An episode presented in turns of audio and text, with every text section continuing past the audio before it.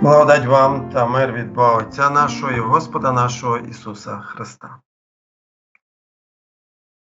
Ось пророк Ілля на горі Хорив. Він має стати перед Господнім лицем. Він чує Боже Слово. Аж ось переходитиме Господь, а перед Господнім лицем вітер великий та міцний, що зриває гори та скелі ламає, та не в вітрі Господь, а по вітрі трус землі, та не в трусі Господь, а по трусі огонь, і не в огні Господь, а по огні тихий лагідний голос.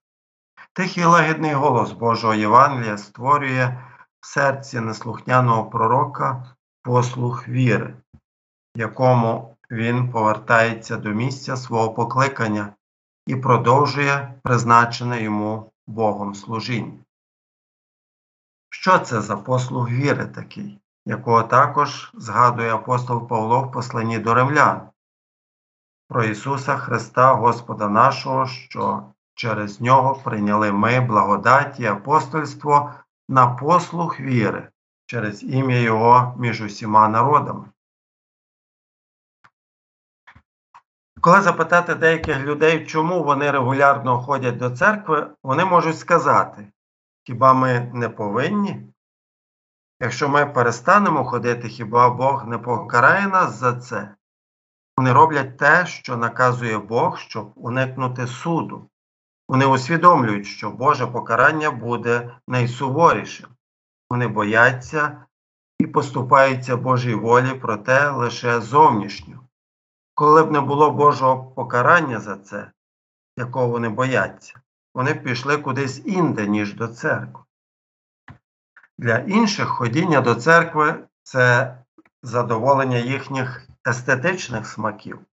Їм, можливо, подобається велич літургії, чи, можливо, органна музика, чи пісні, які пробуджують їхні релігійні почуття, чи, можливо, красномовність проповіді, чи сама церковна атмосфера.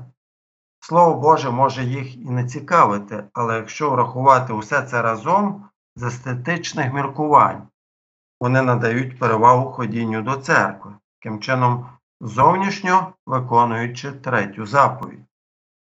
Ще інші можуть сказати: хіба Бог не обіцяв благословляти тих, хто ходять до церкви і слухає Боже Слово? Богові це до вподоби, і Він мені дасть винагороду. Саме такий підхід мали фарисеї. Вони намагалися дуже старанно зовнішньо виконувати усі приписи закону та людські похідні від нього. Виконання Божої заповіді давало їм нагоду здобути для себе Божу прихильність і заробити винагороду. Ці три приклади різні, проте вони мають одне спільне. Бажання до послуху вони знаходять всередині себе. Чи задовольняє Бога такий послух? Напевно, що ні. Такий послух не є послухом віри. Насправді, від себе людина послуху, приємного Богові, вчинити не може, як написано. А людина тілесна не приймає речей, що від Божого Духа, бо їй це глупота, і вона зрозуміти їх не може, бо вони розуміються тільки духовно. І ще, бо думка тілесна – то смерть. Думка, бо тілесна, ворожнечена Бога, бо не кориться законові Божому та й не може. Чи, як сповідає доктор Лютер у малому катехізисі, я вірю, що не можу силою власного мислення чи вибору повірити в Ісуса Христа, мого Господа, чи прийти до Нього. Як же створюється цей послух віри у грішникові? Сьогоднішнє євангельське читання нам це добре ілюструє. Ось друзі глухонімого чоловіка приводять того до Ісуса. Оскільки глухонімий важко розуміє, йому також важко пояснити свою думку, Ісус відводить його в бік для приватного спілкування. Ісус використовує мову знаків, щоб пояснити, що Він має зробити для глухонімого. Ісус кладе свої пальці у вуха, бо Він дасть йому слух. Сплюнувши, Ісус торкається язика, бо Він дасть йому мову. Далі лише одне слово – «відкрийся», і воно чинить, що наказує. і відкрилися вуха йому, і путо його язика розв'язалось негайно, і він став говорити виразно. Послання Христового Євангелія здійснило свою справу зі глухонімим, наділивши його слухом і мовою. Так само Євангеліє, що у слові та таїнствах, чинить послуг віри у наших серцях. Воно чинить те, що, обіцяючи, наказує. Прощаються тобі гріхи, іди з миром. Святий Дух через Євангеліє чинить послуг віри. Чи, як це сповідає Лютер, але Святий Дух покликав мене через Євангеліє, просвітив мене своїми дарами, освятив і вберіг мене в правдивій вірі. Ось Павло проповідує в Антіохії Пісідійській. На завершення своєї проповіді він проголошує про наслідки звершеного Христового діла на хресті. Але той, що Бог воскресив його з мертвих, тління не побачив. Отже, мужі браття, хай відомо вам буде, що прощення гріхів через нього звіщається вам. І в усім, у чому ви не могли виправдатись законом Мойсеєвим, через нього виправдовується кожен віруючий. Лише в Ісусі Христі Бог забезпечив, а тепер пропонує прощення гріхів чи виправдання усім. Промовлене Сином Божим на Христі звершилось, стверджує, що прощення гріхів усіх людей, усіх часів, навіть моїх і ваших, здобути. І це саме звершилось тепер вимагає проголошення цього прощення усім, як юдеям, так і язичникам. Це прощення гріхів чи виправдання пов'язане лише з однією особою – Ісусом Христом, котрий є єдиним посередником цього виправдання чи прощення гріхів. Якщо хтось бажає виправдовуватись перед Богом на основі Мойсеєвого закону чи будь-якого іншого закону, тобто на основі своїх власних заслуг, старань, діл чи досягнень, він почує вирок. Ваше покладання безпідставне, оскільки ви порушили мій закон тисячу і тисячу разів. Через те вирок такий винний. Більш того, ти залишаєшся під моїм прокляттям і є засудженим, допоки ти не покаєшся і покладешся на інше виправдання. Якщо хтось виправдовується перед Богом, покладаючись лише на заслуги і праведність Ісуса Христа, Божого Сина, якщо лише заради Нього я сподіваюся на прощення моїх гріхів, тоді вирок буде такий – невинний, виправданий заради Христа, Бога-чоловіка, іди з миром. Це дуже добре розумів і усвідомлював Павло, колишній гонитель церкви. Через те писав Галатам. А коли ми дізнались, що людина не може бути виправдана ділами закону, але тільки вірою в Христа Ісуса, ми вірували в Христа Ісуса, щоб нам виправдатись вірою в Христа, а не ділами закону, бо жодна людина ділами закону не буде виправдана. У Филипах, що в Македонії, Павло зі своїм помічником силою потрапляє до в'язниці. Там вони моляться і співають Богові, а в'язні їх слухають. Стається землетрус, захиталися в'язничні основи, всі двері повідчинялися, кайдани з в'язнів поспадали. В'язничний сторож, думаючи, що в'язні повтікали, витяг меча та й хотів себе вбити. Павло зупиняє його гучним голосом: «Не чини собі жадного зла, бо всі ми ось тут».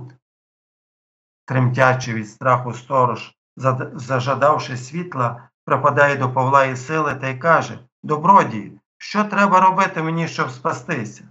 На що Павло проголошує і навчає добру звістку на послуг віри, як написано: «Віруй в Господа Ісуса, і будеш спасенний, та сам ти і твій дім».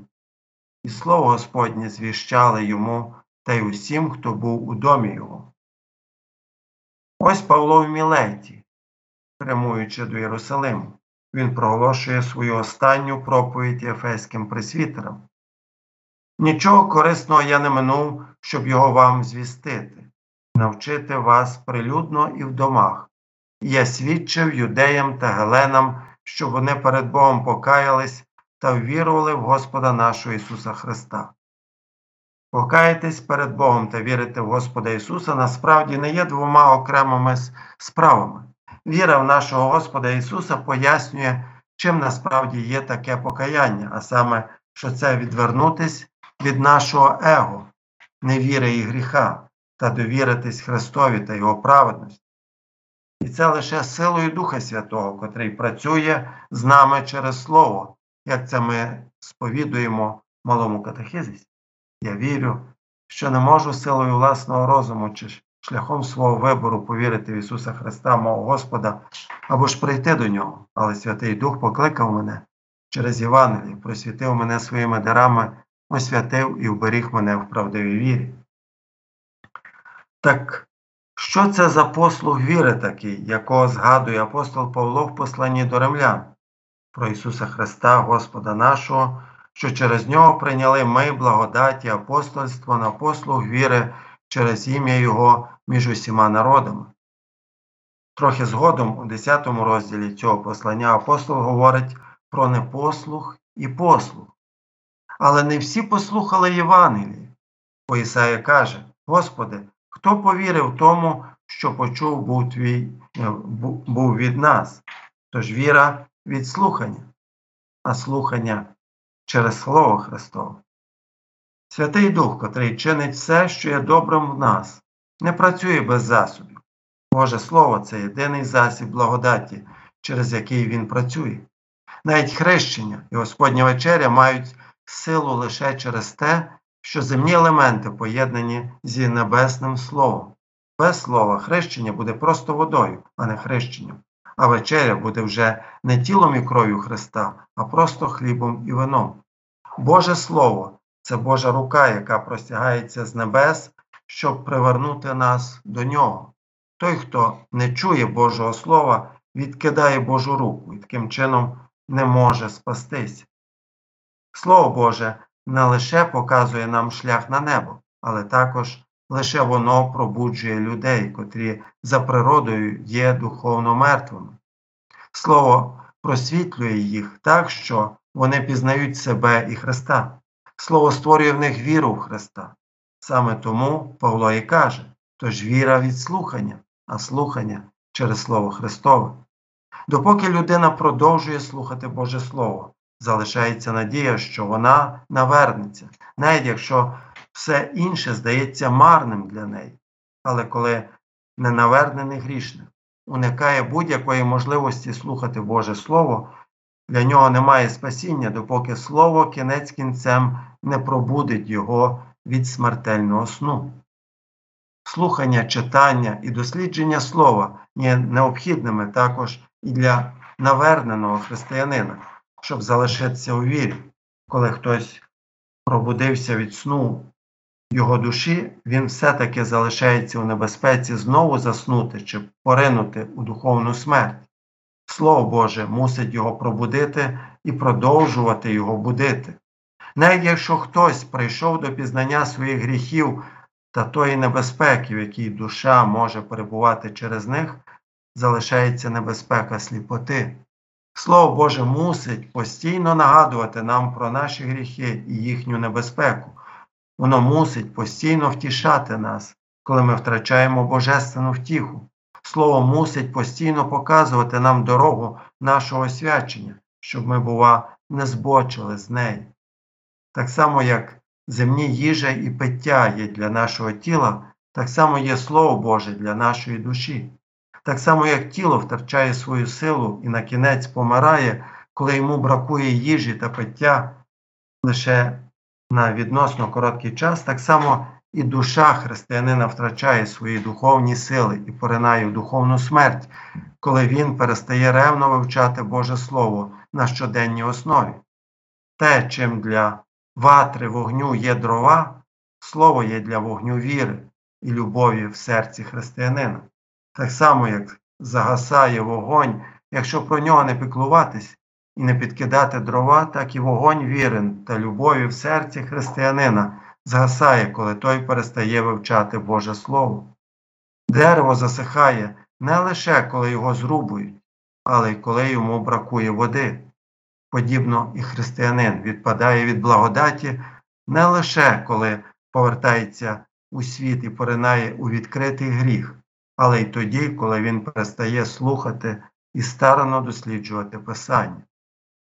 Коли ми чинимо вивчення Писання своєю постійною турботою, тоді для кожного з нас виповнюються слова першого псалма. «Блажен муж, що за радою несправедливих не ходить, і не стоїть на дорозі грішних, і не сидить на сидінні злоріків, та в законі Господнім його насолода, і про закон його вдень та вночі він роздумує. І він буде як дерево, над водним потоком посаджене, що родить свій плід своєчасно, і що листя не в'яне його, і все, що він чинить, щаститься йому».